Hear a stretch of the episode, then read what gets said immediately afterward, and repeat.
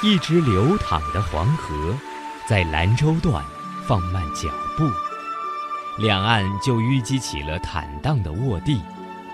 水车高大木轮的吱吱嘎嘎声，与黄河的砰砰通通声一气贯通古今。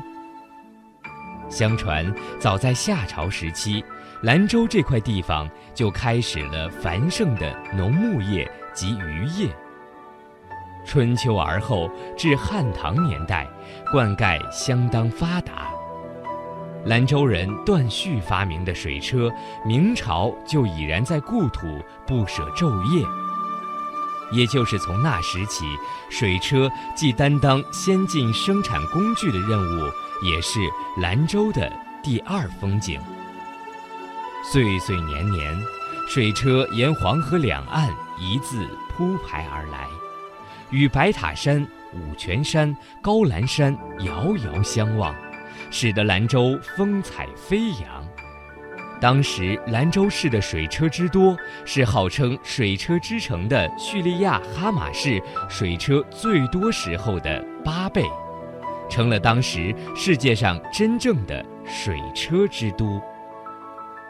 我们小的时候就在黄河边处，水车也就在嗯黄河边，所以我们从小听着黄黄河水车的轰鸣声。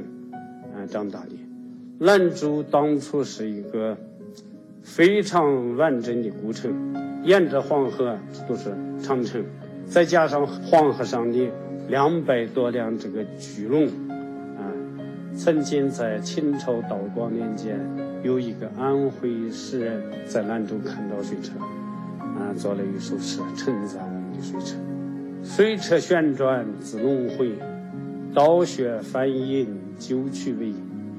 诗兴青年识巨桥，黄河之水天上来。所以，解放以前的兰州城呢，那非常之美。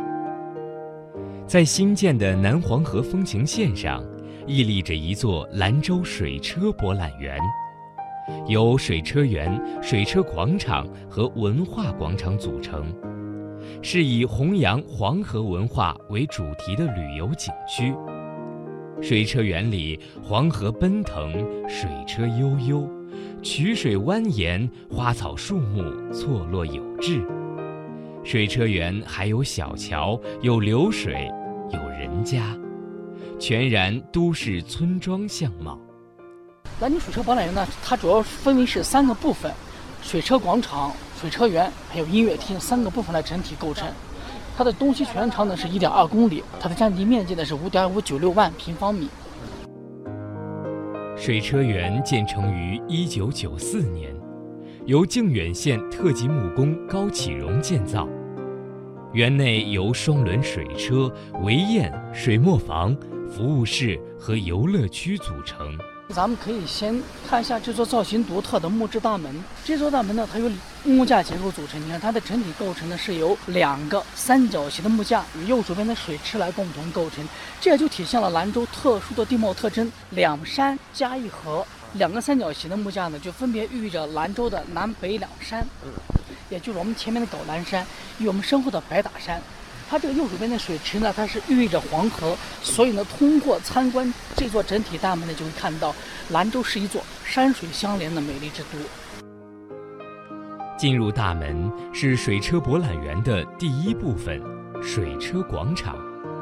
水车广场以知名于国内外的兰州水车为主体，并荟萃中外不同形式、风格迥异的水车数十轮。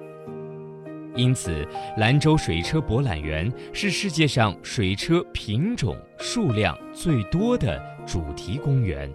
现在我们看到这个水车呢，就叫做手推水车，也叫水罐子。你看，它就人推动这个齿轮，带动下面的水斗链条，这个水斗链条呢，就会将低处的水。引上来，它的这个地方以前有个引水槽，要把这水呢倒在引水槽之中，通过这个引水槽将低处的水引到高处来灌溉农田，也就是非常的省力方便，不需要人再去这样一桶一桶去提，对对，也是为了方便老百姓。你看这个劲儿推起来得得反了，反了这样。可以感受一下。是你要一场一场的提肯定强很多。对。现在呢，我们我们看到的这些小水车呢，就是南方呢非常常见的脚踏水车与手摇水车。你看，我们他们现在这两个小伙子操作呢，这个就是脚踏水车了。它就是踏动这个板子以后呢，它中间是一根水槽，这个槽呢也叫引水槽。它上面这个刮板，这个板子呢被称为刮水板。然后呢，它踏动这个板子以后呢，就会带动这个齿轮转动。刮水板呢就会将低处的水刮到高处来引灌农田。你做的时候要把这肚子放在上面，趴在上面来转，这就是手摇水车。它们的原理其实都是一样，通过刮水板将低处的水刮到高处引灌农田。这也是从南方呃引进回来的技术。呃，是。在众多的水车中，兰州水车以其独到的构造、精湛的工艺、雄浑粗犷的独特风格，成为中国水车的代表。而段旭正是兰州水车的创造者，在水车博览园门口竖立着他的雕像，雕像前面是直径二点六米的水车图案。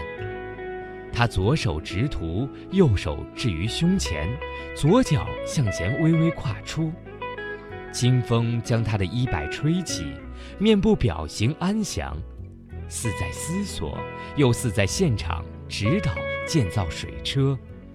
现在呢，我们来到的就是水车广场了。像像你看，我们看到的这座雕塑，它呢就是黄河木质大水车的创始人段旭。段旭呢，他是我们兰州段家滩人士。他呢也是在明朝的嘉靖二年（公元一五二三年）中的进士，然后呢被分为云南道御史，后来呢又被分为湖广参议。他在湖广做官的时候呢，就发现了这样的南方的竹筒车，这样的竹筒车呢，它就是个提灌工具，引灌农田的效果非常好。于是呢，段旭呢对这个水车便产生了浓厚的兴趣，于是呢详查其原理，将其绘成图样，随身携带于身边。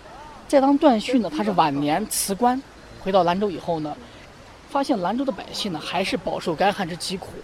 兰州的黄河近在咫尺，但是要将低处的水引到高处来灌溉农田，却是一件呢非常困难的事情。因为我们兰州的地形地貌呢是五级阶梯式的。当时的老百姓呢，他不是在这种一级和二级阶梯来住，他是在三级阶梯来住来生活，所以呢，他这个用水呢就非常不方便。段旭呢就看到了这一点以后呢，就开始研制这种黄河木质大水车。他几经研究仿制呢，终于在明朝嘉靖三十五年（公元一五五六年）创制出了第一架适合于兰州的黄河木质大水车。段旭呢，他创制的水车不仅对我们兰州的农业发展、生产力的提高，乃至于整个社会的进步呢，都起到了非常大的推进作用。兰州水车又叫天车、翻车、罐车、老虎车，与南方的龙骨水车不同。